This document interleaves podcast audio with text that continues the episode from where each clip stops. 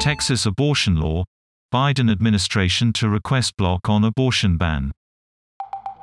The President's administration will ask the Supreme Court to block a restrictive Texas abortion law.